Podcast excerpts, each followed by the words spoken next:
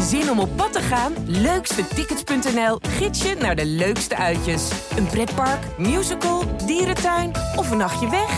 Start je zoektocht op leukstetickets.nl.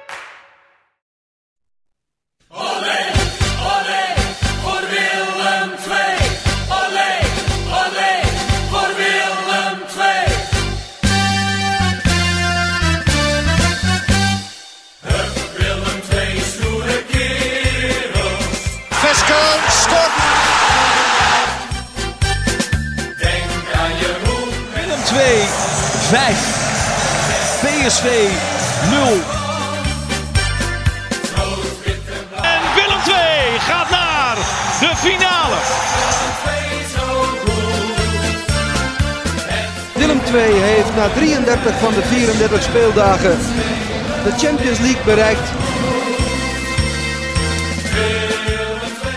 Ja, Max, aflevering 4 van de podcast Stoere Kerels eh, van Brabants Dagblad. In het kader van het eh, 125-jarig jubileum van eh, Willem II. Als we even terugkijken naar de vorige aflevering, hebben we eh Sean Veskes, Bud Brokke, Jonas Peters, Arjan Swinkels, Arno Arts en Henry van Amersfoort te gast gehad. Dat kunnen we volgens mij allemaal wel clubmensen noemen, clubmannen.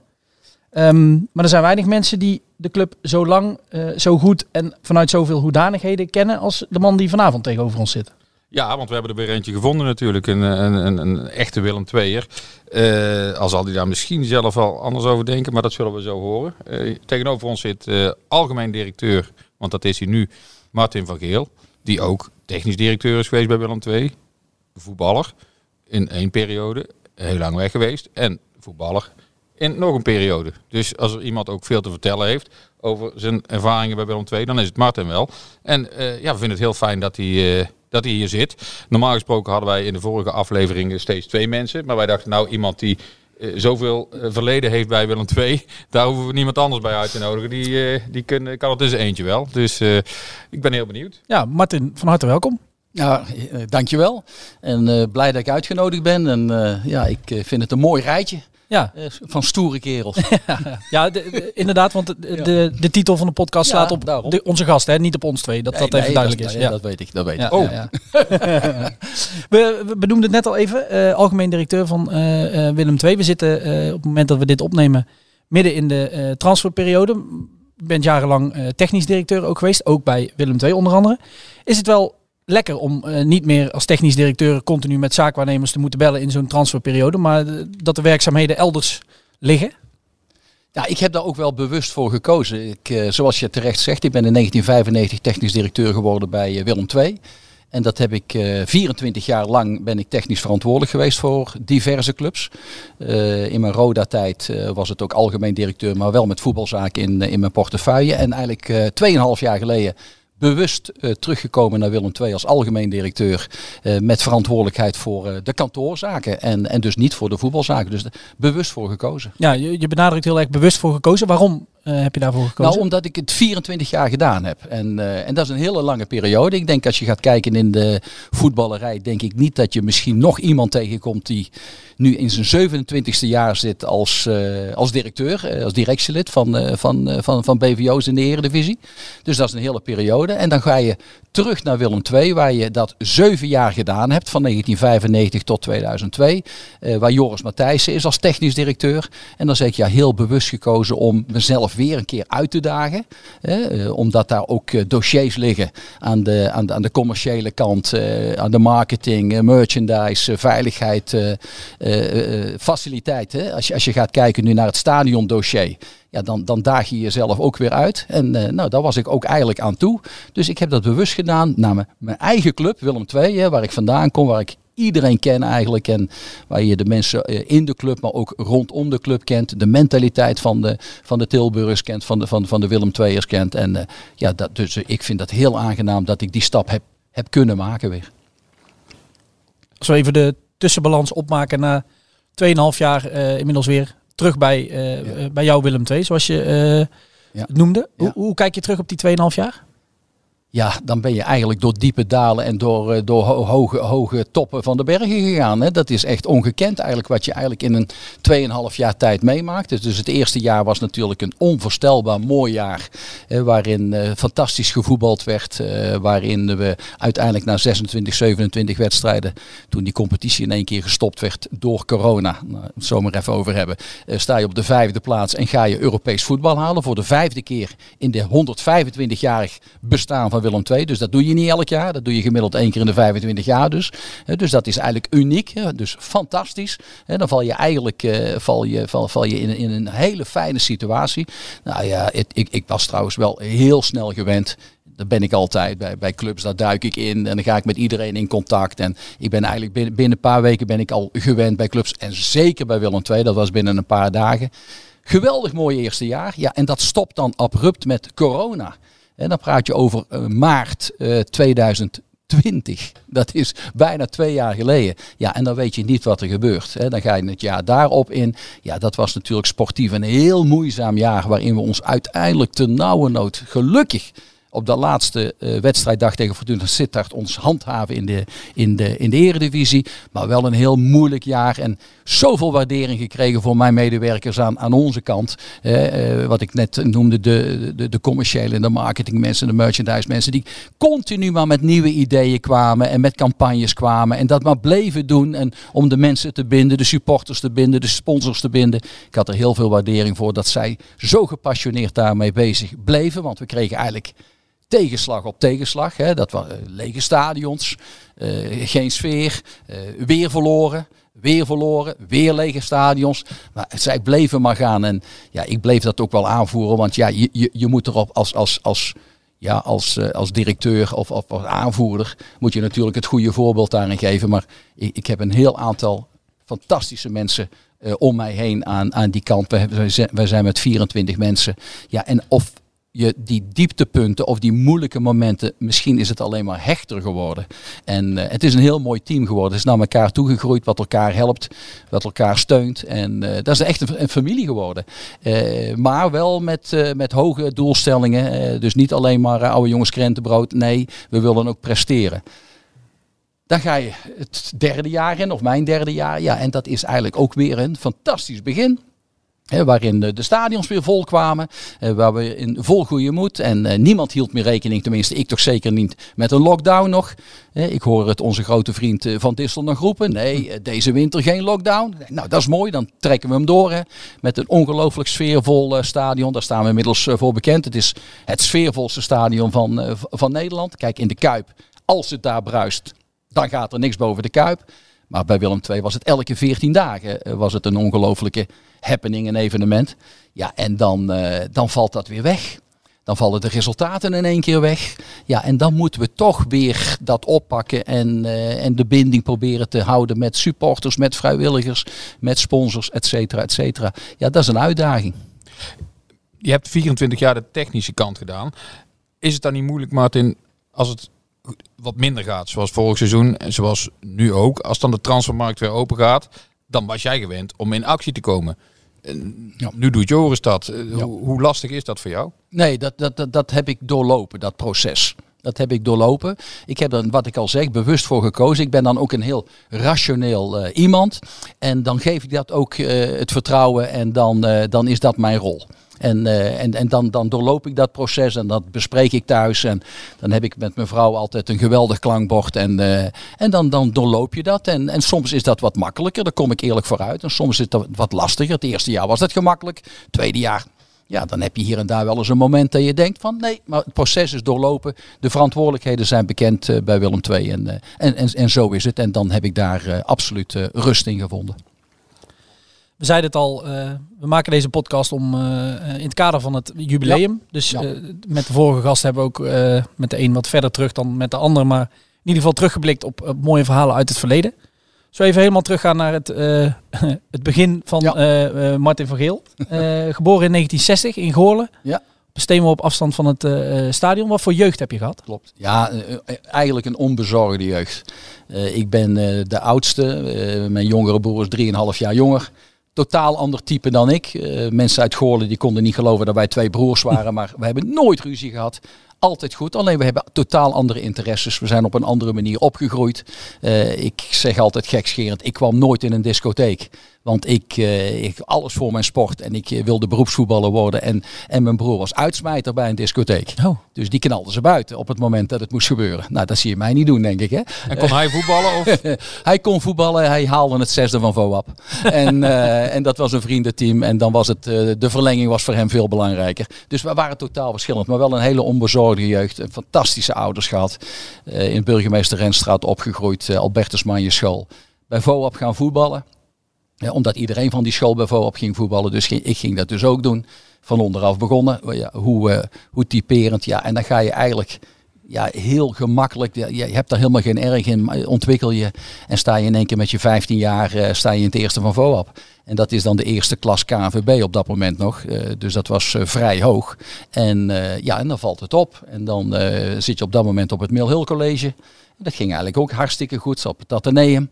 Maar goed, je gaat nog meer voetballen. En ik maak op een, uh, mijn 16-jarige leeftijd maak ik de overstap naar Willem II. En ik maak mijn debuut met 16 jaar uit bij FC Groningen.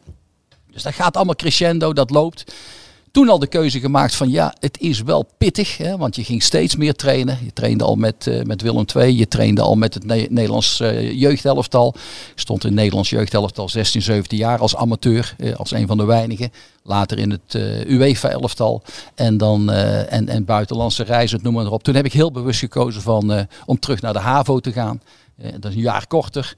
Kon ik eigenlijk een beetje op mijn gemak doen. En dat toch halen. En achteraf was dat wel een goede keus. Want ik haalde mijn HAVO-diploma op het moment dat ik twee jaar Willem II erop had zitten. En de overstap naar, naar Ajax maakte met, met mijn 18 jaar. Dus onbezorgd. Hartstikke mooie jeugd school ging crescendo, voetbal ging, ging fantastisch. En ja, en, eigenlijk, eigenlijk geen, geen puberteit gekend. alles in teken van voetbal, heel gedisciplineerd. En, en toch, toch heel veel vrienden ook. Toch ook heel veel vrienden bij VOAP op school. Dus het was niet zo dat ik een buitenbeentje was, totaal niet. Ik zat er wel tussenin. Alleen ja, op het moment dat de mannen op stap gingen, dan ging ik mijn rust pakken. En ik las een verhaal, Martin, waarin jij zegt... de discipline, de degelijkheid, die heb ik van mijn ouders meegekregen. Ja, ja, dat denk ik wel. Mijn vader was automonteur. Die heeft kei en kei en keihard moeten werken uh, bij de Rimi. Het was een, uh, een kazerne in, uh, in Dongen. Daar werkte hij aan militaire voertuigen. Mijn vader die had veel meegemaakt. Die is opgegroeid in Moerdijk. daar komt mijn familie oorspronkelijk vandaan. En die is in 1953, toen daar de watersnood kwam... En hij echt mensen heeft zien verdrinken, waaronder zijn eigen waaronder zijn eigen neef voor zijn neus. Uh, ook een heel aantal mensen gered heeft in die watersnood. Er is je later nog voor onderscheiden. Wilde niet trouwens nooit over spreken. Uh, dat, dat was die generatie. En, en mijn moeder die werkte daarna altijd bij de Rabobank. Poetste s'avonds daar. Had nog twee andere adressen waar ze het huis schoon hield. En klaagde nooit. Eten stond altijd op tafel. Uh, maar waren hele sobere mensen. Eén keer per jaar uh, lekker op vakantie met de vouwcaravan naar uh, Camping Bella Italia in Peschiera in het Gardameer. Ik tien jaar achter elkaar mee. En zo'n jeugd. Maar altijd ondersteunend. Altijd die basis biedend. En ja, geweldige mensen. Maar sober, gedisciplineerd. En ja, dat heb ik van hun, denk ik. Ja. En het voetbal, van, van wie heb je dat? Ja, dat zal ik van mijn ooms hebben, denk ik. Maar mijn vader was een wielrenner. Mijn vader was een goede amateurwielrenner uh, en, en, en, en, was zeker voetbal geïnteresseerd. Zeker toen ik, uh, toen ik ging voetballen. Maar mijn, mijn ooms van, van mijn moederskant, die, die konden wel aardig voetballen. Ja, en trouwens de Vergelen, die voetbalden ook allemaal wel. Maar wel allemaal een beetje op top amateurniveau. niet, niet echt het betaalde voetbal. Dus ja, het talent is, is mij ingegeven. Maar ik heb er ook wel keihard voor gewerkt. Hoe werd er in, uh, in die beginjaren, in die jeugdjaren gekeken door jouw omgeving naar die droom om profvoetballer te worden? Want als je op een gegeven moment hè, de jeugd van VOAP doorloopt en daar het ja. eerste haalt, ja. zijn er misschien niet heel veel jongens die op dat moment nog dromen van een, van een profbestaan. Nou, maar misschien hield ik dat ook een beetje voor mezelf. Ik schreeuwde dat niet van de daken. Ik wil beroepsvoetballer worden. Het overkomt je uiteindelijk ook. Je, je, je doet gewoon je best. Je, vindt voetballen hartstikke leuk. Dus ik deed ook niks anders dan voetballen. Hè. Dus op het moment dat ik van de lagere school terugkwam, hup, ging ik naar het voetbalveldje. Er lagen twee voetbalveldjes achter de Albertus School. Daar was ik dag en nacht te vinden. Ik ging er zelfs al voetballen toen ik van de kleuterschool afkwam. En toen zei ze tegen mij, ja, maar jij mag hier nog niet meedoen, want eh, jij zit pas op de, jij zit op de kleuterschool. Dat is eh, verderop. En, eh, maar toen ging ik meevoetballen en toen zei nou, hij kan het wel, dus eh, laat hem maar meedoen. Eh, dus ik was altijd met ouderen aan het voetballen en ja, eigenlijk dag en nacht. En eh, ja, dat, dat, dat is er altijd, altijd. Ik heb ook nooit met tegenzin gevoetbald of getraind. En nog niet. Ik, ik, gisteren, mijn vrouw zei tegen mij van, weet je dat, dat je vandaag je vierde wedstrijd hebt gezien? Ja, nou het zegt ja. Ja, ik, ik kan er geen genoeg van krijgen. Vo- voetbal is echt mijn, mijn leven. Die eerste periode Willem II als jeugdspeler, ook in het eerste elftal vervolgens. eh, eh, wat voor spelers eh, stonden er om jou heen? Bij Willem II, Ja. Max? Nou, toen ik naar Willem II toe kwam, toen kwam ik eigenlijk heel kort in het tweede elftal. Johan van Bijsterveld, Toby Slabbekorn, de gebroeders van Hal. Ehm, even kijken. Ja, En vervolgens dan in het eerste ja, toen was ik vrij snel werd ik overgeheveld naar het eerste. Dat was in, de, in, de, in het eerste jaar onder Jan Brouwer. Ik zeg al, ik debuteerde eigenlijk al, ik denk ergens in oktober, september misschien al, september, oktober, eh, als 16-jarige uit bij FC Groningen. eh, onder leiding van trainercoach eh, Jan Brouwer. En dat was een elftal. Dragan Samadjic, Dusan Kozic, Frans Roemkes, Johan Huibrechts, Johan Havermans, Ton van der Ven. Ik was samen met Ton, kwam ik op het fietsje vanuit Goorlen naar, naar Willem II. We kwamen samen tegelijkertijd van, van voorop. Hij was 18, ik was 16. Wil Zwaans, ehm Bud Brokken, Henk van Rooij in de spits, Toon Nelemans, Clemens Bastiaanse, dat elftal. En dat is eigenlijk twee jaar een beetje bij elkaar gebleven. Het tweede jaar werd eh, trainerschap overgenomen door, eh, door Henk de Jonge. En, eh, ja, en dat waren eigenlijk eh, hele magere jaren van Willem II. Dat waren donkere jaren. Dat was te trainen in de 70 jaren bij Villa Blanca. Eh, ze hadden geen, geen cent te makken. En ik, ik, ik, ik weet nog goed dat wij speelden ook in het, in het stadion. Het gemeentelijk sportpark voor 3000 mensen denk ik. En, dat was het dan. En, en ging in één keer in dat tweede jaar ging het lopen. En we winnen de laatste periode. En we gaan eh, de na-competitie. En, ja, en het explodeerde. Eh, Willem II ontwaakte en die zagen, hey, er kan iets gebeuren. En er zat 20, eh, 20.000 man in het stadion eh, thuis tegen Fortuna Sittard, Groningen. Ja, en dan die allerlaatste wedstrijd natuurlijk thuis tegen Telstar, waarin we dus ook inderdaad promoveren. En dat was, ja, dat is een van de hoogtepunten uit mijn carrière. Ik was 18 jaar. Ik eh, scoorde drie keer in die zes uh, waaronder eh, de tweede tegen Telstar. Maar de hele belangrijke een wedstrijd eerder uit bij Fortuna Sittard de 1-1. Want anders was Fortuna Sittard gepromoveerd. Ja, en we promoveren. En, maar toen was al wel bekend dat ik naar Ajax zou gaan. Want Jan Verjoen, ja, over iconen gesproken en stoere kerels. Ja, dat is natuurlijk een van de allergrootste iconen van, van Willem II. Fantastische man. Die was destijds voorzitter. En ik moet zeggen, ik vond hem als clubarts uh, was hij sterker in zijn rol dan als voorzitter. dat was hem niet helemaal op het lijf geschreven. Maar, maar waarom niet? Ik kan er eigenlijk geen kwaad over zeggen. Om, ja, minder structuur. Uh, in uh, in heel veel gevoel, heel veel fantastische emotie. Echt Willem II, rood-wit-blauw bloed door de aderen. Maar ja, structuur, et cetera, dat, daar ontbrak het dan af en toe nog wel eens aan. Denk ik dan. Jan ook een klein beetje inschatten. Doe ik hem hopelijk niet te kort mee, want ik heb hem heel hoog zitten. Maar die, ja, die komt op een gegeven moment bij ons uh, de kleedkamer in. En uh, die zegt van ja, ik, ik heb twee mededelingen jongens. Want wij hadden al drie, vier maanden geen, geen cent salaris gehad. En dat gaf voor mij niks, want ik had toch amper iets. En ik woonde bij mijn, bij mijn ouders. Maar Frans Groenges, die een gezin moest onderhouden. Henk van Rooij, Dragan Samadjic, Kozic, dat waren fullprofs. Ja, die hadden geen, al drie, vier maanden geen, geen, geen, geen, geen salaris gehad. Toen zei hij ja, ik heb twee mededelingen, zegt hij. Dat is eigenlijk een, een, een slechte en dat is een goede. En de slechte is, ja, we hebben Martin Vergeel verkocht aan, aan Ajax. En de goede is, zegt hij, we gaan morgen de salarissen weer betalen. dus ja, ik, ik werd daar bijna op de schouders gezet. om allerlei redenen. Ja, dat, dat soort momenten vergeet je nooit meer. Meerdere gezinnen gered toen? Ja, gered is een groot woord, maar ze waren wel heel blij met me. Ja, en op het eind van het seizoen maak ik dan die stap naar, uh, naar Ajax. En dat was in het diepe. Dat was echt de top van Nederland en uh, struggle for life. En dan word je eigenlijk met 18 jaar in Amsterdam uh, neergezet.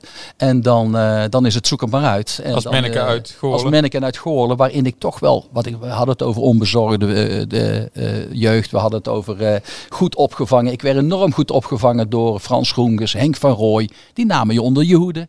Ja, dat was er bij Ajax allemaal niet bij. Daar was iedereen concurrent van elkaar en dat was kei en keihard. En dan word je in, uh, in no time word je dan heel snel volwassen. Was dat lastig? De, de, die ja, cultuurshock mag ik het wel noemen, denk dat ik. was lastig. Ja. Dat was lastig. Dat was één, eh, mentaal was dat eh, pittig. Eh, dat je in één keer eh, met Frank Reneesen en met Ru- Ruud Krol en, eh, en Piet Schrijvers en, en Henning Jensen en Tjöla Link, Simon Tahamata, met name Søren Lerby, die beschouwde mij meteen als zijn grote concurrent. Nou ja, die was binnen de lijnen zo gek als een deur. En die schold en die ging tekeer en dat was een winnaar, dat wil je niet weten. Dus die ging door roeien en ruiten. Ja, dat was wennen voor mij. En ook fysiek. Hard trainen, ongelooflijk hard. Veel harder dan heden ten dagen. Eh, Er werd niet eh, met eh, hartslagmeters getraind in het rood, kom er even uit. Nou, ik denk het niet. Dus dat ging daar. En daar heb ik me eigenlijk ook een beetje overtraind, denk ik. Ik ben ook het tweede jaar in, in blessures terechtgekomen. En ik denk dat ik op latere leeftijd daar ook wel wat last van heb gehad. Die medische begeleiding was ook niet dusdanig zoals die nu was. Dat was maar trainen, trainen, trainen. En daar kan ik me nog een, een trainingskamp herinneren. Waarin we tien dagen in een trainingskamp waren. Dat was in Ter Apel in, in Drenthe. Waarin we 's ochtends gewekt worden om kwart voor zeven. Eerst een duurloop. Daarna ontbijt. Dan gingen we twee uur veldtraining doen. Dan gingen we smiddags tempo lopen doen in het bos. En s'avonds een wedstrijd. En dat tien dagen achter elkaar. Je kunt het je niet voorstellen. Zou tegenwoordig zou er een inspanningsfysioloog zijn die eh, even aan de bel trekt, denk Ja, ik. die trapt al de eerste, de beste dag eh, aan de bel. En, eh, maar ik vergeet ook nooit meer, ik, ik was 18 en ik deed alles. Hè, want ik wilde ook nog voorop lopen en ik kon heel erg goed lopen. Dus ik won die duurlopen, ik won veel, veel tempo lopen. Zelfs op dat niveau al, want Arnezen en Lerby en Schoenaker, die konden lopen hoor. En Tahamata. En ik kon toch van ze winnen. En ik wilde van ze winnen, maar achteraf had ik dat niet moeten doen. Want je ging elke keer, ging je, ging je eigenlijk in het rood.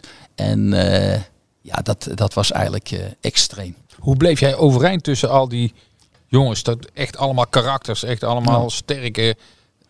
Ja, eh, door, door, je, door, door gewoon keihard eh, door te blijven trainen. Alles het ervoor doen, alles het ervoor laten, Max. En, eh, en gewoon keihard de concurrentie aan te gaan. En het eerste jaar was dat eigenlijk hartstikke goed. Ik, ik val een heel aantal keren in. Ik heb altijd in mijn carrière vrij gemakkelijk gescoord. Dus ik val een aantal keren in en ik scoor op, op, op belangrijke momenten. Ja, en dan, ja, dan kom je vanzelf. je, moet dat, die, je moet dat dus zelf veroveren. Hè? En dan word je ook meteen wat meer Dan word geaccepteerd. je geaccepteerd en dan ben je een van eh, de. En eh, ja, dan maak je ongelooflijk snel eh, progressie. Ja. Het schoot me net even te binnen, eh, omdat je net zegt van ik was een speler die altijd wel makkelijk scoorde. Als, we, als je jezelf zou moeten vergelijken met een speler van het huidige Willem II of van het Willem II van de laatste jaren, wa- wat voor type was je dan? ja, ik was een aanvallende middenvelder, eigenlijk een nummer 10. eh, een, eh, een spelverdeler, zoals ze dat dan noemden. En dan eh, kort achter de spits. En dan eh, wist ik op het goede moment eh, in de 16 meter te komen om een doel, doelpunt te maken. En eh, ja, ik, dat weten weinig mensen, denk ik. Ik, ik, ik heb ongeveer een. een 100, eh, 100 tussen de 120 en de 125 doelpunten gemaakt. En dat is voor een middenvelder eigenlijk extreem veel. En daar sta ik volgens mij op de nummer 20 op de eeuwige ranglijst van, van de Eredivisie in Nederland. En eh, dat weet niemand. Hè? Nou, Dat ligt natuurlijk ook aan omdat Van Basten eh, jarenlang in de buitenlanden heeft gespeeld. En ik heb altijd eh, in Nederland gespeeld, dus dat snap ik ook wel. Maar het is toch een. eh, ik geloof dat ik één doelpunt meer heb gemaakt dan Wim van Hanegem. Dus Ja. dat is, eh, dat, dat, ja, dat, daar ben ik toch wel een soort van, eh, van trots op. Maar nog even terugkomen op de vraag van Dus, dus zo'n type. Ja, ik, ja daar kan ik me niet mee, mee vergelijken, denk ik, op, eh, op dit moment bij, bij Willem II. Dat zie ik eigenlijk niet, niet zo. Nee, maar ja, ja, nee kan, kan, kan ik zo eerlijk gezegd niet zeggen. Ik was een linksbenige aanvallende middenvelder eh, eh, die aanvallend veel sterker was dan verdedigend. Dus ik had echt wel wat mensen in mijn rug nodig eh, die af en toe mijn man oppakten. En, en, maar ik zeg al, ik, ik kon mijn, mijn spitsen voeden en, en, en, en, en, kwam op het juiste moment voor de assist en, en voor het doelpunt. Eh, Bij Ajax dus twee jaar uiteindelijk Ja. eh, gebleven, geloof ik. Ja. Eh, daarna nog bij Rode SC en bij, bij Feyenoord gespeeld. Zeven jaar en twee jaar. Ja. Zeven jaar bij Rode JC. Daar heb ik echt mijn carrière weer een boost gegeven. Want ik was eigenlijk op dat moment was ik bij Ajax af. Want ik was enorm veel eh, blessures heb ik opgelopen in mijn tweede jaar.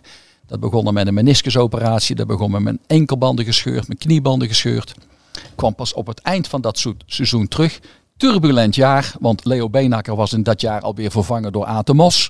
Dus dat was een hele turbulente situatie en ze hadden het geduld niet. Dus het was beter dat ik een, een stap zou maken.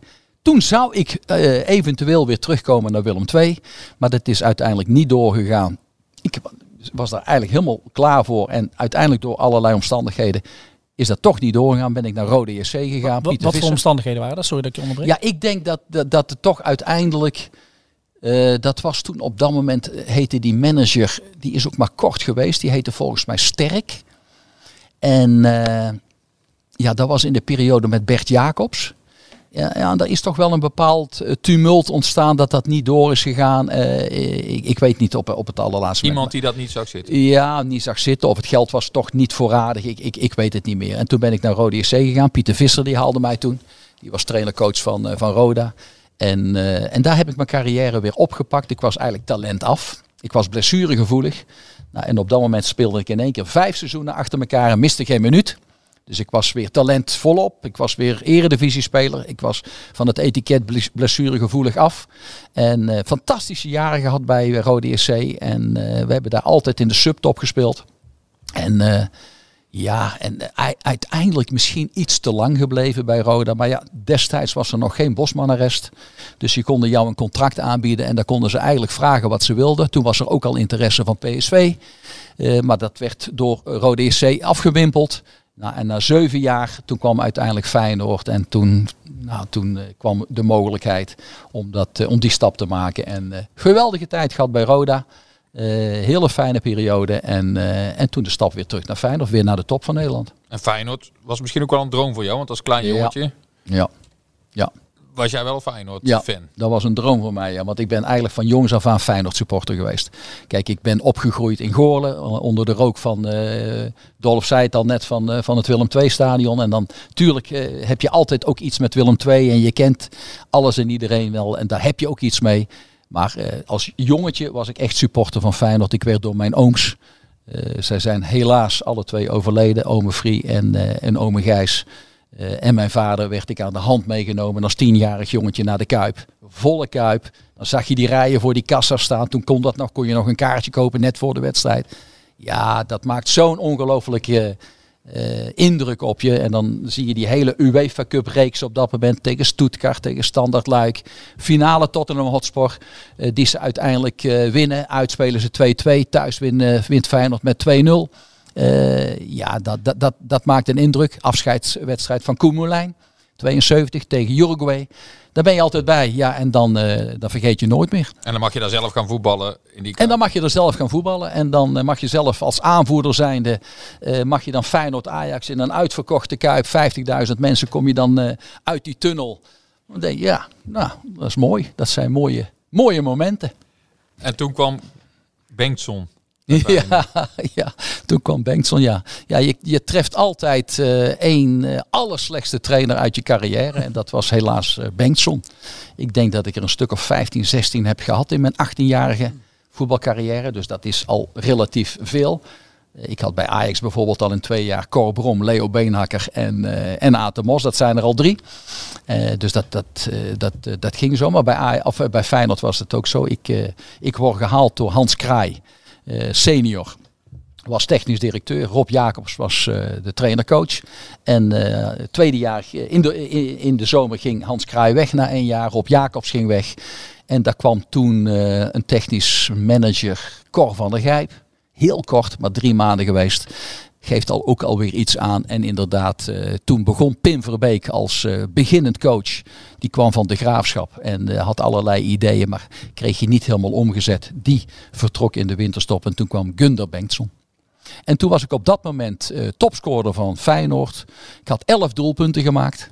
In de eerste seizoenshelft in een slecht draaiend Feyenoord. Ik had ook nog vier wedstrijden gemist door blessures. En topscorer aanvoerder. Nou, en hij introduceerde een systeem. Ja, en daar was mijn positie waar we het net over hadden. Die aanvallende middenveldpositie, die was er niet meer. En toen ben ik toch wel een aantal keren ingevallen. Waaronder een keer tegen Haarlem speelden we thuis. Scoorde ik nog drie keer. En de week erop stond ik eigenlijk er weer naast.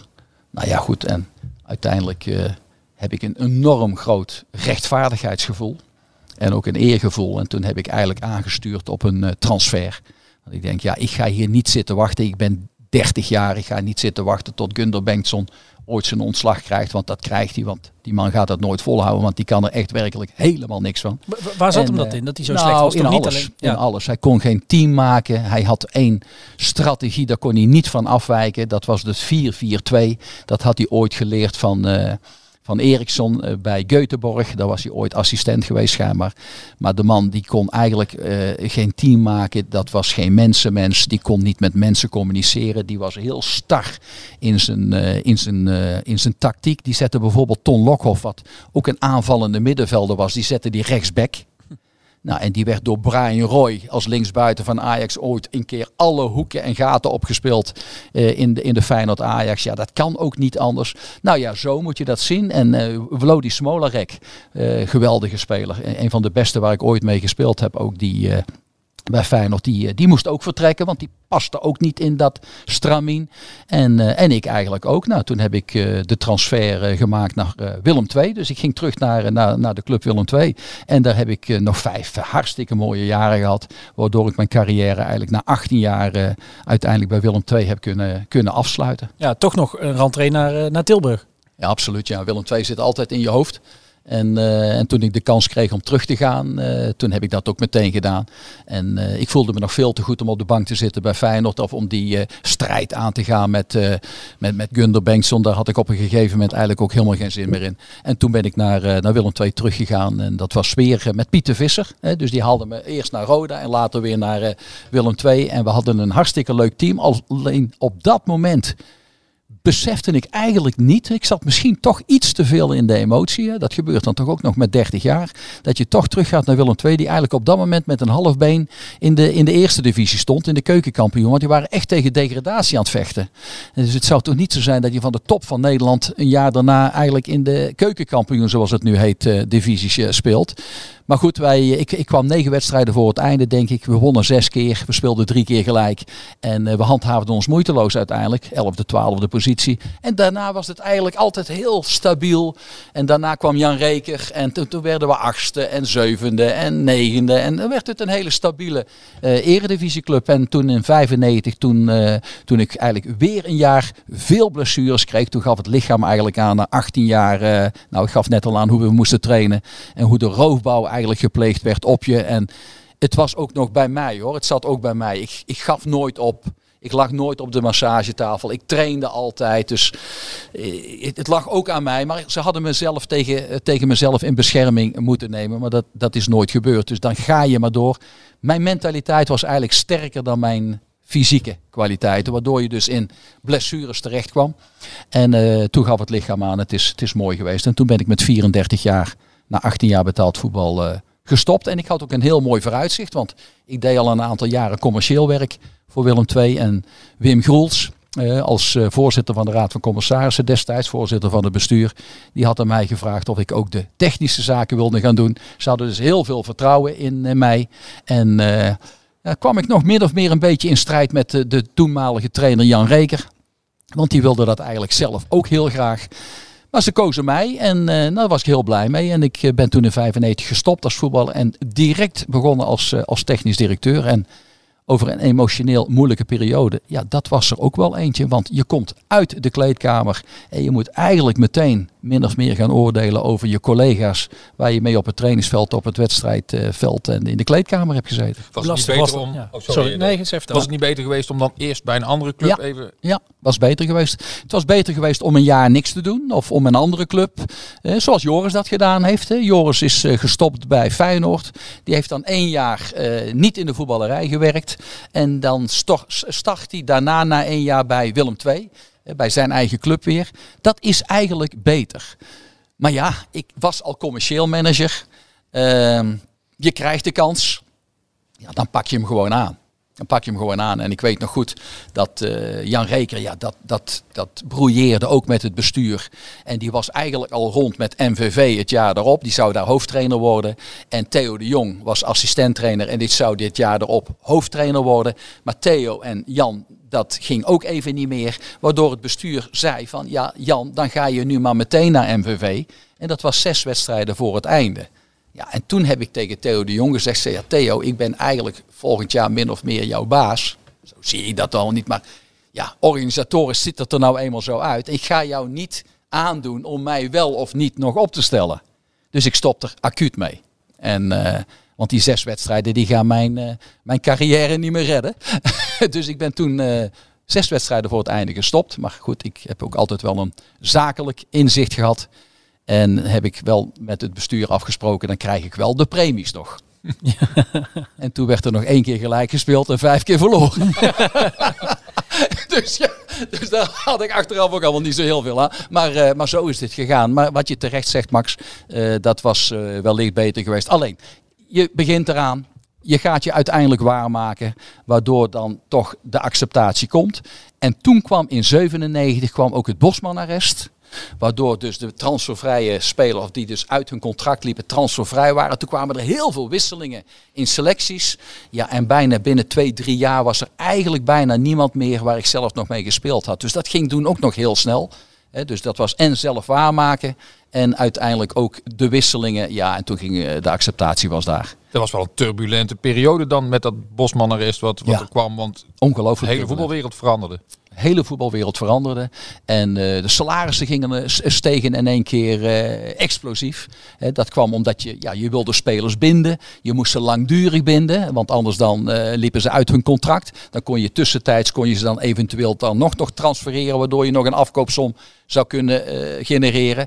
maar ja, en toen moest ik dus gaan onderhandelen met spelers waarvan ik eigenlijk vond, ja, die mochten mijn schoenveters nog niet dichtmaken, bij wijze van spreken, zoals dat dan vaak gezegd wordt. En die vroegen salarissen die twee, drie, vier keer hoger waren dan dat ik die al bij Willem II verdiend had. Toch kon ik dat, die knop omzetten en zeggen, ja, de markt bepaalt dat. Dat is nou eenmaal zo. En, uh, en daar kon ik eigenlijk wel op een goede manier, weer rationeel, wel op een goede manier rationeel mee omgaan. Want wat verdiende jij dan, dat kun je nou wel zeggen denk ik, bij, uh, bij Willem II als voetballer? Ja, jongens toch. Kijk, Ongeveer? Als, ik, ik, denk dat ik maximaal ooit verdiend heb 150.000 gulden bruto. Bij Willem II of? Nou, dat was bij Feyenoord en bij Willem II, ja, zo, ja, maximaal 150.000 gulden. Ja, dan praat je nu over 60.000 euro hè, bruto. Tuurlijk kostte het brood en het huis toen ook veel minder dan nu. Hè. Dus je moet dat wel een beetje in de tijd plaatsen. Maar ja, zo is het eigenlijk natuurlijk altijd gegaan. Hè. Ik denk dat de toppers in de 70er jaren de Van Hanegems van deze wereld, wat wereldtoppers waren, eh, die op 74 in, uh, in München tweede worden van de wereld en eigenlijk het beste voetbal van de wereld speelden. Ja, die verdienden ook nog niet in de verste verte wat daarna verdiend werd. Dus het is altijd zo gebeurd. Maar ik heb daar altijd rust in gehad en ik ben altijd tevreden geweest, Max. Ik, uh, ik ben nog heel erg tevreden. Ik ben nooit iemand geweest voor de laatste euro. En ik wil echt naar het buitenland, want ik wilde niet naar het buitenland. Ik heb die kansen ook gehad. Die heb ik als voetballer gehad. Die heb ik als technisch directeur heel vaak gehad. Ik wilde dat niet. Ik wilde in Nederland blijven. Ik wilde mijn familie blijven zien. Ik wilde mijn kinderen, mijn kleinkinderen inmiddels. Dat vind ik heel belangrijk ook. Naast alles aan doen om, om te presteren als, als technisch directeur en als, uh, als voetballer. en dan, en dan heb ik het heel erg goed. Ik ben heel erg tevreden. Uh, maar de laatste euro hoef ik daar niet. Dus ik ben wel heel erg tevreden, want hoeft met mij niemand meelij te hebben. Uh, maar ik, uh, tevreden mens. Maar heb je als technische man dan niet geërgerd aan al die snotneuzen van 18, 19, die wel het onderste uit de kan wilden hebben met hun zaakwaarnemers? Nee, daar heb ik me niet aan geërgerd, omdat het de markt was die het bepaalde. En, uh, en dan had ik tien jaar later, uh, was ik tien jaar later geboren geweest, ja, dan was dat ook anders geweest. Dan had ik daar ook. Waar ik wel moeite mee heb, is als er enorme salaris geëist worden en er wordt niet gepresteerd. Of er wordt gewoon eigenlijk niet gepresteerd, heb ik ook nog niet zo moeite mee als er maar alles aan gedaan wordt. Hè? Het is niet altijd, je hebt altijd met een tegenstander te maken en die wil nou net precies het tegenovergestelde van wat jij wil. Hè? Dus dat is niet altijd gemakkelijk. Sporten zijn ook heel dikwijls niet te vergelijken. Dat hoor je dan wel eens vaker. En dat moet je niet vergelijken, want het is onvergelijkbaar. Voetballen is enorm zwaar. Is mentaal enorm zwaar, zeker in de top. Want je moet altijd maar presteren. Fysiek enorm zwaar. Je bent met 34 jaar eigenlijk opgebrand. Een uitzondering dagen later, dat geeft al aan dat het fysiek enorm zwaar is. Er wordt heel veel van jou verlangd, dat mag ook, want de verdiensten zijn er ook na. Dus dat is niet, dat denk ik niet lichtvaardig over. En als daar alles aan gedaan wordt, dan heb ik daar geen moeite mee. Ik heb wel moeite met salaris en dan niet presteren en dan gewoon bewust eh, de zaken saboteren, et cetera, et cetera. Als we terugkijken naar die eh, eerste jaren als, als technisch directeur, wa- wat waren belangrijke leermomenten? Want Je begint inderdaad aan een nieuw vak. Eh. Je benoemde het net zelf al rechtstreeks vanaf het veld. Ja. Wat zijn momenten geweest waarop, waarop je misschien wel dacht, nou, is dit wel iets voor mij? Of, eh, Nee, dat heb ik nooit wel? gedacht. Ik, ik dacht, dit is echt iets voor mij. Eh, het is natuurlijk een ervaringsvak. En, eh, en, en je begint. En ik ging toen meteen naar de managementleergang. Dat was eigenlijk de enige opleiding die er toen was. Dat was toen de eerste keer in eh 5, 96 denk ik. Dat was met, met Hans Nijland van Groningen jarenlang. Met, met Leo Beenakker. Met, met Jan Reker. Met Han Berger. Hans Jorritsma. Eh, een heel aantal van, van, van, van, van dat soort eh, mensen toen al. En eh, dan leer je heel veel van elkaar. En, en, en je leert gaandeweg heel veel. En, en ik, ja, ik, ik, ik, ik, pak- ik pikte het denk ik wel snel op. En, en het is een ervaringsvak. En wat En, zijn eh, transfers geweest die jij hebt gedaan in die periode? Nou, mijn eerste transfer, daar ben ik eigenlijk nooit meer overheen gekomen. was Jaap Stam. dat was mijn eerste transfer. Die haalden we van eh Cambuur Leeuwarden. En mijn tweede transfer was, eh, was Henry van der Vecht. En die haalden we van Pek Zwolle. En dat waren goeie. En toen ging Jaap Stam weg na een half jaar. En toen haalden we Sammy Hupia. En toen ging eh, Jean-Paul van Gastel weg na een half jaar. dat was eigenlijk uit de jeugd. Ik had nog met Jean-Paul zelf gevoetbald. En die ging in die winterstop ook weg. En toen haalden we Bert Konterman van, eh van, van, van Cambuur Leeuwarden.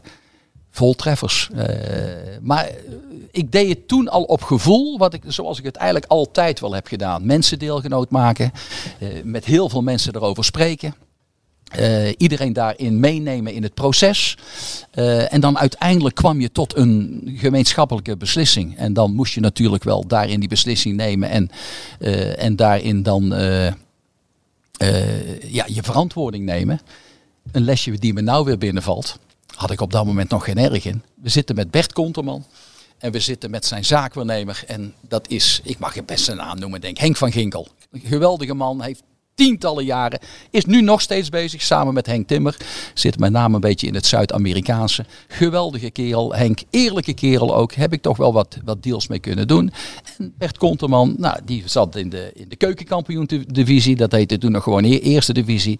Hij kon naar de nummer drie op dat moment van, van, van de eredivisie. Want wij stonden na een half jaar stonden we derde eh, onder leiding van Theo de Jong.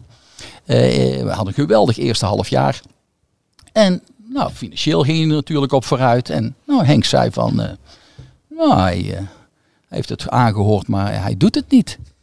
Ik zeg, Henk, hoezo hij doet het niet? Hij, zei, hij komt verdorie van, van Cambuur Leeuwarden af, eh, met alle respect. Wij staan hier derde in de eredivisie. Hij, hij kan zijn stappen, maar hij zegt, ja, maar heb je ook nog aan een stukje commissie gedacht? Ik zeg, oh?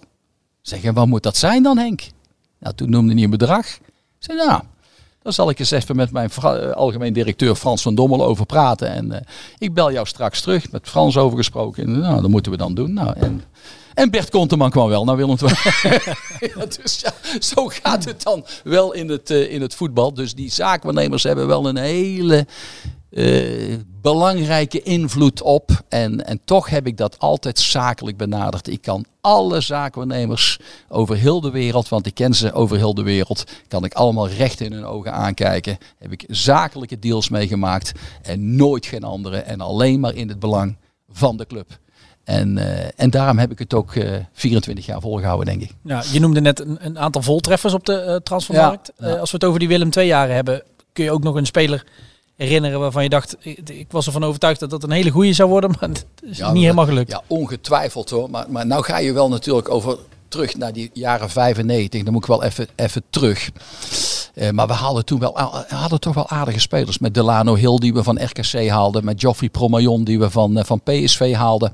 Eh, Jaap Stam zei ik net al, Henry van der Vecht, Konteman. Jonas Kolka, die we van Mippa haalden met, met, met Sammy Hupia.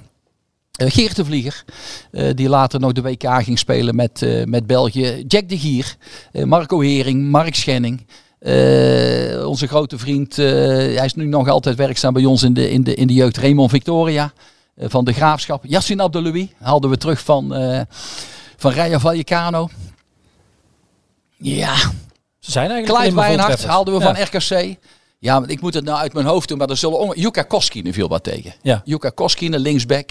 eh, fantastische prof en echte Fin en ervoor werken en eh, prima. Die ging later nog naar, eh, naar Korea. Ehm, ja, dat, dat, dat was nou niet de grote. Josef Mariana, ook niet helemaal, maar Adil Ramzi, geweldig. Tariq Sekjoui, fantastische speler. Had jij een leermeester, eh, Martin? Of, of heb je alles zelf moeten uitvinden in het technisch directeurschap? Ja, ik heb het eigenlijk zelf moeten uitvinden. En eh, ik zeg al, in dat managementleergang eh, kom je veel mensen tegen en je steekt snel. ja, een leermeester, kijk, dat is natuurlijk lastig als je dat zegt over een trainer die je aantrekt. Maar ik heb natuurlijk wel een enorme stap gemaakt met Co Adriaanse.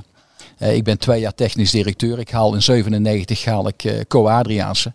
En, eh, en ik neem afscheid van Jim Calderwood. Had ik zelf nog mee gevoetbald bij Rode SC. Fantastische man, eh, Jim.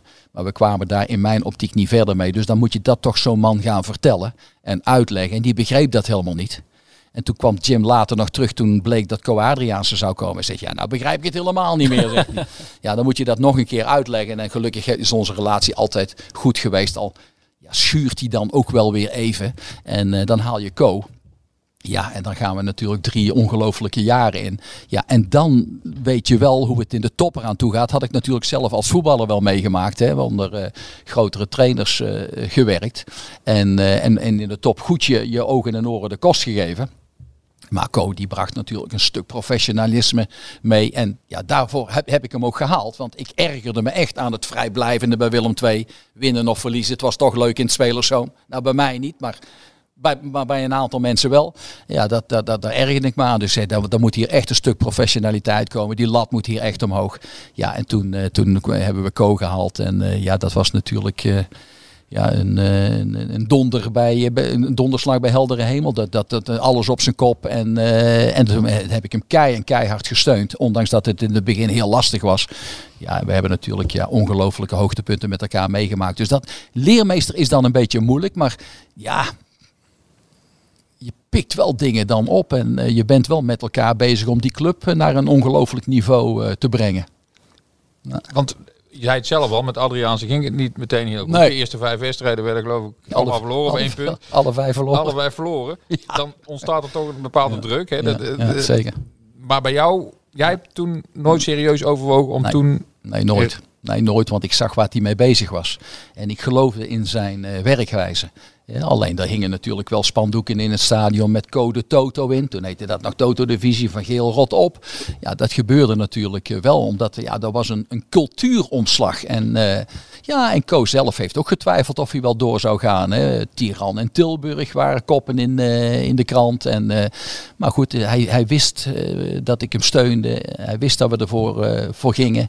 En, eh, en we zijn bij elkaar gebleven. En eh, ja, op het eind van het seizoen haal je dan voor het eerst sinds 35 jaar je dan eh, Europees voetbal. En dan eh, sommige journalisten die in het begin voor zijn eh, ontslag pleiten, die prezen je dan dat je daar rustig was gebleven. En nou, dat zijn dan allemaal lesjes die je altijd meeneemt. En, en blijf je eigen koers varen, blijf in je eigen werkwijze geloven. Heb ik altijd gedaan. Op misschien een moment na bij Ajax, waarin de druk dan zo groot is en waarin je dan eh, met mensen geconfronteerd wordt als Johan Cruijff, et cetera. Eh, daar heb ik misschien wel eens een concessie gedaan. Had ik nooit moeten doen. Dus dat is in al die 27 jaar eh, wat ik nu werkzaam ben, heb ik dat één of twee keer gedaan. En dat had ik niet moeten doen. En dat zijn dan lessen onderweg. En mijn credo is op een gegeven moment ook geworden, ik verzuip toch wel in het voetbal ooit. Dat is na acht jaar bij Feyenoord, als je dat op die manier mag betitelen, dan ga je toch uiteindelijk weg omdat de druk vrij groot wordt daarin. En een derde plaats is dan niet goed genoeg meer. Nou, dat is eigenlijk een compliment voor jezelf. Hè? Want eh, de jaren daarvoor, voordat je kwam, eh, hadden ze daar een eh, duizend handtekeningen onder gezet. Dus, dus dat is prima. Dan ligt die lat zo hoog en die verwachtingen zijn zo hoog. Heb je zelf gedaan. Ja, en dan, heb je, dan word je daarmee geconfronteerd. En dan, dan heb ik, ik, doe het op mijn eigen manier. En ik verzuip in, in helder water. En, en niet in troebel. Ik doe het op mijn manier. En daarom ben ik ook altijd achter Co blijven staan. En heb ik hem later ook eh, naar AZ eh, Alkmaar gehaald. Was het bereiken van de Champions League met Willem II, waar we het net al over hadden, toch jouw club, eh, waar je bent opgegroeid toch enigszins. Ja. Was dat jouw grootste succes als technisch directeur? Als we het jouw succes dat, mogen noemen. Dat was, dat was een heel, heel groot succes. Dat is natuurlijk zo als je met, met Willem II Champions League voetbal speelt. Maar misschien mijn allergrootste succes is kampioen worden met Feyenoord. Ja, als, als, als ik naar Feyenoord ga in 2011 verklaart iedereen mij voor gek. Zeg, je gaat daar aan een dood paard trekken. Eh, Er is 43 miljoen schuld, dus een negatief vermogen van 35 miljoen. Je kunt geen speler halen. Ze zijn net tiende geworden vorig jaar. En daarvoor eh, vierde, zevende en zesde. En eh, ja, dat, dat, dat, dat gaat niet. Dat he- heeft iedereen al geprobeerd. Dat, dat, dat, dat lukt jou ook niet. Ja, en, en, en je, je, zorgt dan met elkaar, want ik ben een teamworker. Je doet het altijd met elkaar. Hè, met Erik Gudden en Mark Koevermans en Joris van Bentem en later Jan de Jong. En echt als een team hebben we gewerkt. En je buigt dat dan om naar geen schulden meer. En alle talentpools weg en alle beloftepools weg. Eh, en, eh, en, en, en elk jaar een positief transferresultaat. En elk jaar een positief exploitatieresultaat. En... eh, en je buigt dat om naar twee fantastische accommodaties. Terwijl toen je kwam, er lag er nog niet eens een veldverwarming onder een, eh, onder een trainingsveld. En, eh, en je gaat dan in de, eind, in de laatste jaren ook nog eh, prijzen winnen. Hè, met, met twee eh, supercups en met twee KNVB-bekers. En je haalt dan na 18 jaar in 2017 het landskampioenschap. Ja, dan is dat wel een ongelooflijk mooi proces. Als je dan dat ook omdraait, ook naar het financiële. En je vertrekt dan met een positief vermogen van, van 34 miljoen. Dan kijk, ik daar, Martin? dan kijk ik dat maar met heel veel voldoening op terug. Maar dan is misschien ja, de Champions League Willem II. Maar ook het landskampioenschap Feyenoord. Dat zijn misschien wel eh, ja, de kroon op het werk. Ja, heb je bij Feyenoord ook je mooiste jaren gehad als, als directeur? Ja, bij Willem II was natuurlijk ook geweldig dat proces. Eh eerst UEFA Cup voetbal, Betis Sevilla, eh, Dynamo Tbilisi. Waar kwamen wij toch terecht eh, toen? Het jaar erop met, met, met Champions League, ja geweldig. Daarna ook met Hans Westerhof en dan werd je ook keurig achtste. Maar dan was je zo, oh, zo teleurgesteld. Achtste, keer elfde. En ik, ik proefde aan mezelf dat ik daar heel veel moeite mee had. Ik was op dat moment ook nog maar net 41 of 42. En toen kwam AZ en zei van ja, ik heb bij, Willem II eigenlijk het plafond bereikt. Eh, het wordt niet beter als Champions League. Eh, je wordt zevende, achtste, negende, tiende. Eh, daar kon ik weer iets. dat was een degradatiekandidaat AZ. En daar kon ik echt iets weer bewerkstelligen. En de club hebben we toen weer met een team mensen. Met Toon Gerbrands die er na een half jaar bij kwam. En, en met, met Co Adriaans, de hoofdtrainercoach, is zo'n belangrijke persoon in je in de betaald voetbalorganisatie. Eigenlijk denk ik de allerbelangrijkste. En dan, eh, dan eh, ga je na drie jaar weg. Co ging naar Porto en ik ging naar Ajax. eh, en het was een top drie club geworden. Dat is ook een mooi moment. En, dan, en bij Ajax ja, is het landskampioenschap net niet gelukt. En dat vind ik jammer. Dat is één jaar, eh, nou, het tweede jaar is dat op één doelpunt na niet gelukt. Hier bij Willem II hadden we met zeggen, Ajax met 3-0 moeten winnen. en we wonnen maar met speelde 2-0. Ajax toen? Ja. Dat had ook een kampioenschap moeten worden. Dan was ook dat geslaagd. Dat was financieel enorm geslaagd. Alleen ja, we wonnen drie eh, supercups en, en twee KNVB-bekers. Dus ik heb op alle pleinen gestaan in Amsterdam. Dat wel. Ja. Eh, maar, eh, maar geen landskampioenschap. En dat, toen waren het extreem goede jaren onder Guus Hiddink bij, bij PSV ook. Ja. En, eh, en, eh, maar goed, dat, dat, is jammer. En toen bij Rode SC ook weer een geweldige periode eigenlijk. Hè. Een degradatiekandidaat. We handhaven ons eh, op 3 juni eh, in Cambuur Leeuwarden naar strafschoppen. Eh, na een dramatisch eerste seizoen. eh, en, en daarna werden we negende. En, en in mijn derde, laatste jaar bij, bij Rode SC werden we zesde. En met fantastische thuiswedstrijden. Met, met PLS-stadion wat op zijn kop stond. De laatste twee jaren play-offs Europees voetbal. Ook, ook hartstikke mooi. En, en, en, en ja, Feyenoord heb ik net uitgelegd. Ja. Wat, wat kost nou het meest kruim, eh Martin? Je vertelt net over zo'n wedstrijd waarin je dan penalties moet nemen met Rode JC. Dat. Eh, ja? Dat kost het meeste kruim. ja, ja, de spanning bovenin is, is, spa- is spanning. Eh, is geweldig. Ja, en zeker als je het kampioenschap voor. dat, dat- ik, ik, ik, ik, moet eerlijk bekennen, Max. Ik, ik, ik slaap al- al- altijd als een roos. Dat is, dat is echt mijn geluk. Ik kan altijd onder de grootste druk. Of ik kan heerlijk slapen. En daar heb ik nooit geen enkele moeite mee. Maar. Alleen toen wij de voorlaatste wedstrijd met Feyenoord uit bij Excelsior kampioen konden worden. En heel Rotterdam eigenlijk al klaar lag om dat feest te gaan vieren. En we verliezen met 3-0 met Feyenoord daar op dat kullen kunstgras van Excelsior. Ja, toen heb ik drie nachten wakker gelegen. Toen heb ik echt drie nachten wakker liggen. Ik denk, het zal toch niet zo zijn. Want we hadden ook nog de unieke prestatie met Feyenoord dat we 34 weken achter elkaar bovenaan hebben gestaan. Dat heeft geloof ik ooit maar één club ooit eerder gedaan. Ajax ooit. En dat we dan 33 weken bovenaan staan en op de allerlaatste dag door Ajax ingehaald worden. Dat trauma, daar zou heel Rotterdam nooit meer overheen zijn gekomen. En ik denk ik ook niet. Maar goed, toen wonnen we van Heracles met Feyenoord met drie doelpunten van uh, Dirk Kuyt. Dat was natuurlijk een, uh, een sprookje voor, uh, voor die jongen. Dat is een, een slecht, slecht jongensboek hè, als je dat zo laat eindigen. Want dat is wel te veel cliché. Maar het gebeurde wel. En dan, dan is dat enorme spanning. Maar de spanning onderin is veel erger. Want de consequenties zijn nog veel groter.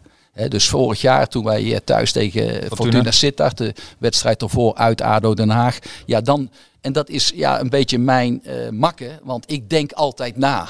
Uh, je bent altijd al bezig met de consequenties. Want als dit niet goed gaat, dan ga je misschien degraderen. En dan ga je miljoenen terug in begroting. En dan moet ik misschien wel gaan kijken naar mijn mensen in de kantoortuin. Die fantastisch werk hebben verricht. Maar dan moet ik toch met een kritisch oog naar gaan kijken. Nou, dat gaat allemaal al door mijn hoofd heen. Als ik daar op die tribune zit. En uh, ja, dat, dat is een beetje mijn, uh, mijn makke. Ik denk van ja, dat moet je wel meedragen. Want je denkt altijd weer na over die consequenties. En die zijn beneden natuurlijk vele malen groter. En bij Rode JC, ja, daar waren we toen ook in dat eerste jaar op een, uh, op een, op een seconde na waren we gedegradeerd. En ja, en dat was eigenlijk vorig jaar bij, bij Willem II bijna niet anders. En dan hou ik me maar vast aan het feit dat ik inmiddels 45 jaar in het voetbal zit, geloof ik en nog nooit gedegradeerd ben. Dat, dat biedt hoop in ieder geval. Voor dit seizoen Precies. Ja. Ja, Als nou, we, daar ga ik dan maar vanuit. Ja. ja. Daar gaan. Als we kijken uh, naar je carrière, valt één ja. ding op. Is dat je bij uh, Willem II, Rode JC, Ajax en Feyenoord uh, speler bent geweest. En daarna ook directeur. Dat je overal bent teruggekeerd. Ja. Wat zegt dat over ja, ik, het is een, een, bijna, ja, het is denk ik een hele opvallende carrière. Omdat je bij alle vier de clubs waar je gespeeld hebt, inderdaad technisch directeur bent geweest. En ook nog in dezelfde volgorde. Dus dat is dan ook nog apart. Alleen ik heb dan als technisch directeur heb ik nog uh, tussen Willem II en, uh, en Roda AZ gehad. Ja. zeg ik dat goed? Nee, tussen Willem II en Ajax AZ gehad. daar heb ik nooit gevoetbald. Maar het, is in, het zijn inderdaad dezelfde clubs en in dezelfde volgorde. Ja, ik vind dat een, iets positiefs. je mag terugkomen. Uh, ze kennen je, uh, ze weten hoe je werkt, uh, ze kennen je karakter en, en je wordt teruggevraagd. Dat, vind ik, dat leg ik iets, als iets positiefs uit in ieder geval. Ja, dus de, de vlag gaat niet uit als je vertrekt. Nee. Het, het, het, het heeft ook iets niet avontuurlijks. Ja. Je benoemde ja. het net al, een paar buitenlandse avonturen ja. langsgekomen, maar... Ja, klopt. Wel eens de kans gehad? Zeker. Als, als voetballer de kans gehad, maar zeker als technisch directeur de kans gehad. En wat voor avonturen moeten we dan keren. denken? Ja, dan moet je denken aan, uh, aan, aan Engeland uh, en, en, en aan België en, en, en, en aan verdere landen. Uh, daar moet je aan denken. En dat heb ik nooit, dat, dat heb ik nooit gewild. Ook niet getwijfeld? Want daar zat uiteraard nee, een financieel plaatje aan. Ja, daar zat een financieel plaatje aan. Maar ik zei toen straks al, ik ben tevreden en ik hoef de laatste euro niet. En ik koester ook alle andere dingen die daar omheen zijn, waar je dan veel meer moeite mee hebt om je gezin en je kinderen en je kleinkinderen. Toen nog mijn ouders, ze zijn helaas uh, alle twee uh, overleden. Uh, mijn vader elf jaar geleden, mijn moeder twee jaar geleden. anderhalf jaar geleden. Ehm, dat koester ik ook. Dus ik, ik, nee, ik ben eigenlijk nooit echt in de verleiding gekomen. Maar dat is niet zo avontuurlijk. Maar zo zit ik ook wel in elkaar. Stabiel, uh, niet zo avontuurlijk. Uh, gaan voor wat je weet en voor wat je hebt. En ik heb het wel eens saai genoemd. Het is misschien niet eens saai. Maar het is wel stabiel. Ze ja. weten wel wat ik aan me heb. Uh, wat ze aan me hebben. Ik, ik ga ook altijd naar Rome. Ik ga één, twee keer per jaar een weekend naar Rome. Hetzelfde hotel. Het liefst dezelfde kamer. Ja, dat vind, sommigen vinden dat saai. Ik, ik, vind dat wel, ik vind het wel aangenaam. Dus als, dus als, als Lazio of AS Roma had gebeld uh, tijdens jouw carrière ja, als technisch directeur dan... Uh... Die hebben nooit gebeld. Nee. AS Roma is wel, uh, is wel ja? ja? dat is wel mijn club een beetje ook, ja. Ja, dat is ja. vind ik wel een geweldige mooie club.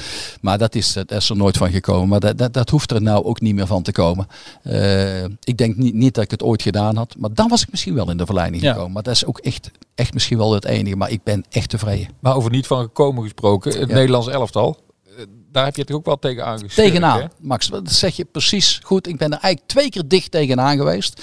Er was één keer dat eh, wij met Roda fantastisch speelden. En toen wonnen we de eerste vijf competitiewedstrijden. En toen werden er twee mensen van Roda geselecteerd. Dat was René Hofman en Peter van der Ven.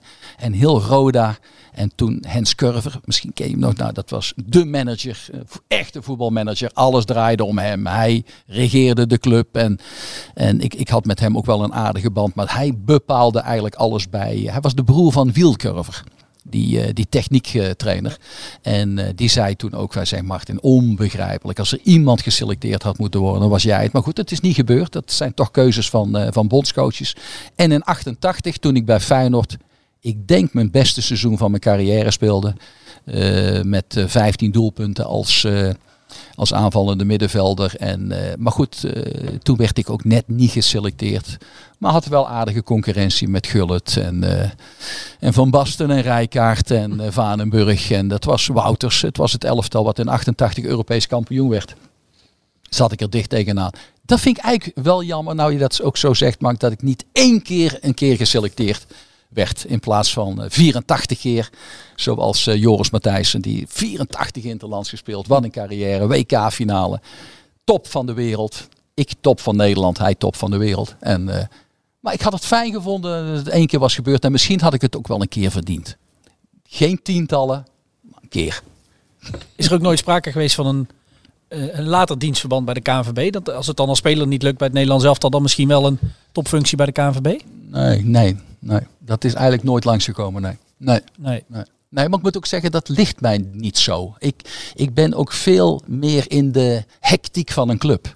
Dagelijks werk, uh, na de zondag werk, uh, winnen, verliezen, met een team.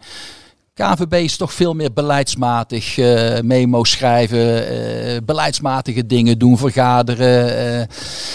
Tuurlijk, ik ben wel van structuur en van heel veel overlegmomenten. Maar ik hou wel van die hectiek van een voetbalclub. Ja. Even nog naar, naar het heden ook, uh, uh, Martin. Um, het stadion. Ja. Gaan jullie kopen van de gemeente? Tenzij ja. er nog echt iets heel dringends tussen komt. Ja. Ben je er blij mee? Heel blij. Want wij hebben dat uh, uitermate zorgvuldig overwogen. En dat hebben we weer met een team gedaan. Met een team mensen. Met onze financieel manager Martin van der Heuvel. Maar ook mensen van uit de Raad van Commissarissen. Meindert van Duivenbode. Jan van der Laak. Met hun eigen expertise. expertise, uh, expertise. Uh, een topondernemer. Jan financieel enorm onderlegd. En we hebben ook natuurlijk een, een zware advocaat op dat vlak. van Dirk Zwager kantoor vanuit Arnhem ingeroepen. Die was betrokken bij Gelderdoom. Die was betrokken bij de Galgenwaard in, in Utrecht. Dus wij, zijn niet over één, uh, één nacht ijs gegaan. We hebben dat uitermate goed doorgerekend en door laten rekenen, ook door een uh, financiële partij. Ja, en om een aantal redenen zijn wij er heel blij mee dat wij dat stadion naar ons toe kunnen halen. Dat is één, dat het op onze balans komt. Dus wij gaan waarde creëren op het moment dat wij daar iets aan gaan doen. Als we de veiligheid gaan upgraden, als wij, hè, wat we laatst ook hebben gedaan, twee, drie jaar geleden al met de, de, kleedkamers gaan verbouwen. Dat is, dat is één, maar niet het belangrijkste. Uh, baas en eigen huis, uh, enorm belangrijk. Hè, want wij gaan het stadion ook ja, toekomstbestendig maken. Hè. We gaan de grachten dempen. We gaan een stuk veiligheid, hè, maar ook een stuk comfort, een stuk gastvrijheid. Mogen we echt wel iets aan doen aan een stadion wat inmiddels meer dan 25 jaar oud is. En het bespaart ons op de huisvestingskosten. En dat gaat jaarlijks, zoals wij dat heel wel uitermate hebben laten doorrekenen. Niet één keer, maar wel drie, vier keer. Gaat ons dat richting een half miljoen besparen. Wat weer naar de voetbalkant kan. Dus het is zeker niet zo dat het te kosten gaat. Nee, dat gaat juist ten bate van de voetbalkant. Dus dat zijn een aantal redenen waarom wij heel blij zijn als we dat stadion naar ons toe kunnen halen. En dat zal ergens richting voorjaar moeten gaan plaatsvinden. We zijn nu nog bezig om die uh, financiering uh, rond te krijgen. Moeten we helaas over de grens, want er is geen enkele Nederlandse bank die een betaald voetbalorganisatie in Nederland financiert. Uh, daar willen ze ver van wegblijven. Wij doen zelf een heel deel zelf, omdat wij een goed eigen vermogen hebben. Liquiditeitspositie is echt op orde bij, bij Willem II. Maar we willen ook een stuk financieren. En daar zijn we nu op dit moment met een Duitse bank bezig. En we hebben goede verwachtingen dat dat de komende weken uh, doorgaat. Dan zullen de fans denken, als ze dit horen, uh, doe dan maar een miljoentje minder uh, in het stadion en leen maar een miljoen meer. En dat miljoen kan Joris mooi de komende weken Ja. dan in de selectie eh, steken. Zeker, maar wij, ik zeg net al, dat zeg ik niet voor niks. Het gaat absoluut niet ten koste. Het gaat zelfs ten bate van het voetbal. En wij hebben op dit moment ook middelen om ons te versterken. Hè. Dus het is absoluut niet zo. En natuurlijk is Willem II beperkt. Is beperkter dan Ajax. Hè. Eh, maar wij zijn echt eh, met de clubs die in onze omgeving zitten, staan wij er financieel behoorlijk goed voor. En kunnen wij ook echt wel, wel zaken doen. Wat zijn nog meer belangrijke dossiers die je op korte termijn of op eh, middellange termijn Nou, eh, dat, oplossen? Dat, dat met name Dolf. hè. Dus de eerste overname aan het stadion. Nou, dan gaan we dus kijken naar comfort, gastvrijheid, een stuk veiligheid richting het stadion. Verbouwingen, hè, die staan nog steeds op stapel. We wilden de tweede verdieping, hè, die heel erg goed loopt eh, met eh, de skyboxen en eh, daar de commerciële ruimte die daarachter ligt, loopt echt hartstikke goed voor corona. Eh, we moeten het weer oppakken uiteraard, maar die willen we uitbreiden. eh, wat eh, dan ten koste gaat van de eerste verdieping. Daar willen we een ander concept op zetten. Verbouwing beneden bij de kantoren. eh, de fanshop, die willen we graag gaan verplaatsen. naar het Van Boekel kantoor, zoals wij dat dan noemen. Dus we hebben nog een heel aantal projecten op, op stapel staan. Het woord corona is gevallen. Kun jij Ja. kort, zonder heel erg in de details te gaan, eh, vertellen hoe schadelijk dat is voor, voor Willem II? Het, eh, eh, ja, het feit dat die stadions niet vol kunnen. Nee. Ja, dat is absoluut heel schadelijk. Het is al, al schadelijk vanwege het gebrek aan, aan, aan, aan, aan betrokkenheid, aan ondersteuning. je komt moeilijker in contact met je supporters, met je sponsoren, die je anders elke 14 dagen in een fantastisch evenement ziet. Hè. Dus die betrokkenheid, ja, die moet je continu maar proberen op, eh, op te blijven pakken. Zo hebben we een drive-thru georganiseerd voor onze vrijwilligers. Eh, aan volgende week dinsdag zullen wij een online sessie organiseren voor onze sponsors. eh, waarin Fred Grim en, en Joris Matthijs en een aantal spelers aan het woord komen. En zo probeer je die binding toch maar te houden. Maar ja, dat is surrogaat, want het gaat eigenlijk om die wedstrijden en die, en die betrokkenheid. Dus dat is eigenlijk een groot gemis. Ja, en daarnaast mis je gewoon ja, toch je inkomsten. En dat is een, een, een, een 200.000 euro per wedstrijd die, we, die Willem II daarin mist. Nou worden we wel een stukje gecompenseerd eh, door, eh, door de overheid met NOW. Eh, we hebben natuurlijk, hebben jullie ook gelezen, denk de eerste keer dat die lockdown in één keer abrupt ingeroepen werd, werd er eigenlijk een kleine 30 miljoen beschikbaar gesteld door de overheid voor alle betaald voetbalorganisaties. Die verdeelsleutel, daar hebben we het nu nog steeds over, is nog steeds niet duidelijk, maar daar zal Willem II ook een stukje van krijgen. TVL, tegemoetkoming vaste lasten. Dus de overheid ondersteunt ons wel op een bepaalde manier, maar dat, dat weegt niet op tegen wat je uiteindelijk daarin mist. En dat is nog even los van het feit dat, nou ja, dat is voor ons als journalisten op de perstribune zo, maar ook voor de spelers op het veld en eigenlijk voor iedereen die dan nog wel bij de wedstrijden aanwezig mag zijn. Ja. Het is helemaal niks hè, zonder fans. Nee, het, is- het is echt eh, heel, heel erg sfeerloos. Eh, het, is, eh, het is helemaal niks. Nee, da- da- dat klopt. En eh, daarom pleiten wij bij in, in, in- de voetballerij ook continu van laat die stadions nou alsjeblieft, al is het eh, voor een derde, twee derde, 50 procent, zoals je dat in andere buitenlanden ziet. Laat ons daarmee starten, want er is diverse keren aangetoond dat er in de buitenlucht niet of nauwelijks besmet wordt. Is door field labs aangetoond. En toch is dat, die beslissing daarin genomen. En dat is best eh, frustrerend. En eh, alles hebben we eraan gedaan, eh, geregeld dat eh, de sponsoren binnen allemaal konden zitten. De QR-codes gecontroleerd. En ongelooflijke complimenten gekregen van de gemeente en van de overheid. Fantastisch georganiseerd hoe jullie dat allemaal hebben gedaan, maar we doen het toch dicht. Ja, en dat is best wel frustrerend. En ik sluit mijn ogen echt niet voor, eh, voor wat er gebeurt. Hè, maar ik, ik heb wel moeite mee dat er in, eh, in andere landen wel eh, volle stadions zijn waar het dan schijnbaar wel kan. En, eh, en in Nederland dan, eh, dan niet. Maar als er één- Datzelfde zal een, een win- een winkelier eh, zeggen en, eh, en een horecabaas. Dat als er één club belang heeft bij volle stadions, is het Willem II wel. Want we zagen een lijstje voorbij komen. Eh, de club die het grootste sportieve verval Ja. kent. eh, Ja. Als je het vergelijkt met en zonder publiek, dan is het Willem II. Hè? Ja. Ja, dat is Willem II. En eh, ik, ik weet niet hoe, hoe hoog Feyenoord op dat lijstje staat. Maar ik kan me voorstellen dat die daar ook bij gebaat zijn. Want het is natuurlijk on, ongelooflijke ondersteuning van zo'n eh, van zo'n Kuip. Dat is zelfs een stukje intimiderend naar de tegenstander eh, vaak. En toch staat Willem II daar nog boven. Maar wij staan dus bovenaan. Helaas op dat vlak. ja, wij missen die ondersteuning enorm. Het is een evenement. Het is een ongelofelijke sfeer. Een, een- een voorbeeldje. Groningen. Eh, vorig jaar, die verliezen wij eh, na 2-1 voor eh, hebben gestaan, 10 minuten voor tijd met, met 2-3. Dit jaar met een volle ondersteuning staan we 2-1 voor. Eh, fout van, van Timon Wellenreuter, die wat mij betreft onze beste speler is.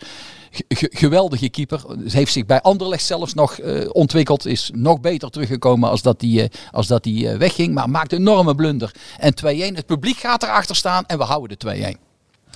En dat zijn drie punten. En ik denk met een leeg stadion dat, we het ook niet gehouden hadden. Dus ja, dat, Willem II is er enorm bij gebaat. Eh, wij, wij zijn natuurlijk ook niet zo goed net als Ajax. Die kunnen dat op hun eigen kracht en op hun eigen klasse, of er nou wel of geen publiek zit. Die doen dat op pure klasse. Wij hebben die ondersteuning nodig, waardoor mensen net eventjes ietsjes meer van zichzelf vergen. En net even ietsjes meer gedragen worden. Ja, het, blijkt wel Max, want eh, het, het staatje ligt niet. Dus ik hoop eh, ook daarom nog op zo snel als mogelijk eh, publiek. Maar we mogen het eh, nooit, vind ik, intern als excuus gebruiken. Doen we ook niet. Ik hoor Fred Grim daar ook nooit over. We mogen dat niet als excuus eh, gebruiken. Als algemeen directeur van Willem II heb je misschien wat meer kennis over die materie en de, de gesprekken die daarover gaan met de KVB en de overheid. Zit daar beweging in? Zit er een kans dat we op korte termijn weer wat mensen in het stadion hebben? Nou, dat weet ik niet. Dat vind ik heel moeilijk te zeggen. Ik heb morgen twee calls, eh, nou je dat zegt. Ik zit in een corona-call, waarin we met een aantal algemeen directeuren en met een aantal mensen uit de medische wereld van de KVB en de ECV zitten. Dat zitten we eigenlijk al dik anderhalf jaar te doen om maar te zorgen, om richtlijnen te bedenken met elkaar, eh, dat we de competitie gaande kunnen houden, dat we kunnen blijven voetballen, want dat is echt eerste uitgangspositie. En later op de dag hebben we nog een call met de KNVB, die is nog ingeschoten, eh, over de actualiteit eh, op dit moment. Ik weet niet hoe het bij andere clubs v- eh, voor staat. Bij ons valt het ge- gelukkig mee op dit moment met, met besmettingen. Maar je moet er niet aan denken dat je aan- aanstaand weekend dat je een aantal wedstrijden hebt die, die uitgesteld moeten worden. Daar moet je niet aan denken. Dus we moeten er alles aan doen om de competitie gaande te houden. Te blijven spelen. We gaan langzamerhand afronden, Martin. Eh, jouw stem zal het ook wel gaan begeven binnenkort, vermoed ik. Eh, nog één vraagje. Eh, ja, afgelopen zaterdag eh, waren er wel supporters eh, bij de training. Eh, die kwamen hun beklag doen. Eh, ja, hoe sta jij tegenover dat soort acties? Nou ja, eh, op het moment dat die supporters eh, die eh, Willem II eh, zo na aan het hart eh, hebben liggen, eh, die daar zo mee bezig zijn, daar staan, dan is het een teken dat het niet goed gaat. Eh, en, en, en zo moeten wij dat oppakken. En eh, het is niet goed en dat is een signaal van, eh, van, van, van mensen met, eh, met het Willem II hart op de goede plek. En die hebben dat, heb ik gehoord, ook nog op een hele correcte manier gedaan. Die hebben de mensen toegesproken, de spelers toegesproken, de staf toegesproken. Met de juiste intentie om, om te zeggen van luister jongens, eh, wij zijn Willem II met elkaar en eh, vecht ervoor. En eh, ben trots op dat shirt en op dat, op dat logo en, en, en ga ervoor. Ja, dan vind ik dat prima. Dan vind ik dat een hartstikke goed initiatief. Als dat binnen de, de fatsoensgrenzen blijft, is dat helemaal, helemaal goed. Dat geeft hun passie aan. Dat geeft aan wat de waarde van Willem II voor hun leven is. En, en dat moeten wij met z'n allen ook beseffen. En, dus de, de, prima. Prima. Ja, tot slot. eh, je, zei net al eventjes van eh, een, een, groot avontuur hoeft voor mij nu ook niet meer. Nee, nee, zeker niet. Wordt Willem. II eh, je laatste club? Ja, dat denk ik wel. Ja, daar, ga ik vanuit. Ja, ik ben nu 61 en ik wil dit echt nog een heel aantal jaren doen, want ik heb er nog ongelooflijk veel plezier in. Ik wil nog elke dag met jonge mensen werken en, eh, en ik denk van ja, dat loopt wel. Nee, het loopt nooit vanzelf. Het is altijd eh, bijsturen, managen, mensen enthousiasmeren, met elkaar laten werken. Dat, eh, ik denk dat dat een van mijn krachten is geweest, altijd en nog steeds. We hebben nu ook aan de kantoorkant zijn we met 24 mensen. Ja, ik, ik durf te beweren dat dat echt een, een fantastisch geoliede machine is. Die het met elkaar wil doen, die elkaar wil ondersteunen. Waar heel veel kwaliteit zit. Heel veel ervaring ook zit. Hè. Daar zitten al een heel aantal mensen zitten daar al heel lang. En er zijn de laatste jaren ook weer wat mensen bijgekomen die weer nieuwe impulsen geven. Waardoor de anderen ook weer gestimuleerd worden. En dat respecteert elkaar, dat ondersteunt elkaar. Daar zit heel veel kwaliteit. En ook heel veel passie en, eh, en werklust. En ik, ik vind het een genot om daar leiding aan te mogen geven. En, eh, en dat wil ik nog, eh, nog een heel aantal jaren blijven doen. Om eruit te halen wat erin zit. We hebben vorig jaar ook ons meerjaren beleidsplan. Voor vijf jaar tot 2026 hebben we dat uh, met elkaar uh, hebben we dat uh, bewerkstelligd. Hè, met allerlei stakeholders die daarbij betrokken zijn, met de hele werkvloer. Hè. Dus dat is niet van boven opgelegd. Nee, dat is echt een meerjaren beleidsplan van ons allemaal. En dat zijn we nu aan te implementeren. Dat zijn we nu aan het uitwerken. Ja, en daar, zit, daar zitten doelstellingen in, daar zit ambitie in. Ja, en daar wil ik echt mee met al die mensen mee aan de slag. Dus in de structuur, uh, maar wel weer met een stuk gevoel en saamhorigheid uh, daaraan werken. Ik vind het zo mooi om dat te doen. Ik, ik geniet daar nog elke dag van. Dat lijkt me een, uh, een mooie afsluiter, Max. Dat lijkt mij ook. En ik, ik wil Martin ook namens jou, Dolf, heel hartelijk bedanken dat je hier hebt willen zijn en uitleg hebt willen geven en vertellen over je verleden en over het heden en een beetje over de toekomst. De toekomst. En nou ja, laten we hopen dat Willem 2 in de Eredivisie blijft. En, uh, want dat is voor alles goed, heb ik wel begrepen van jouw verhalen. Hm. Um, hebben we nog een boodschap voor onze luisteraars, Dolf? Graag gedaan. En hartstikke bedankt voor de uitnodiging. fijn dat je hier, hier kon zijn. Dankjewel. Ja, luisteraars, dan rest ons alleen nog maar een woord van dank richting jullie voor het luisteren wederom. beluister ook vooral even onze voorgaande afleveringen die zijn nog te vinden op Spotify en op de site van het Brabants Dagblad. En hartelijk bedankt en tot de volgende. Leven vol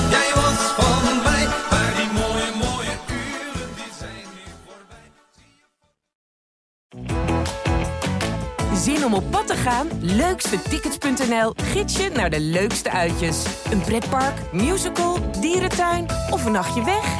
Start je zoektocht op leukstetickets.nl.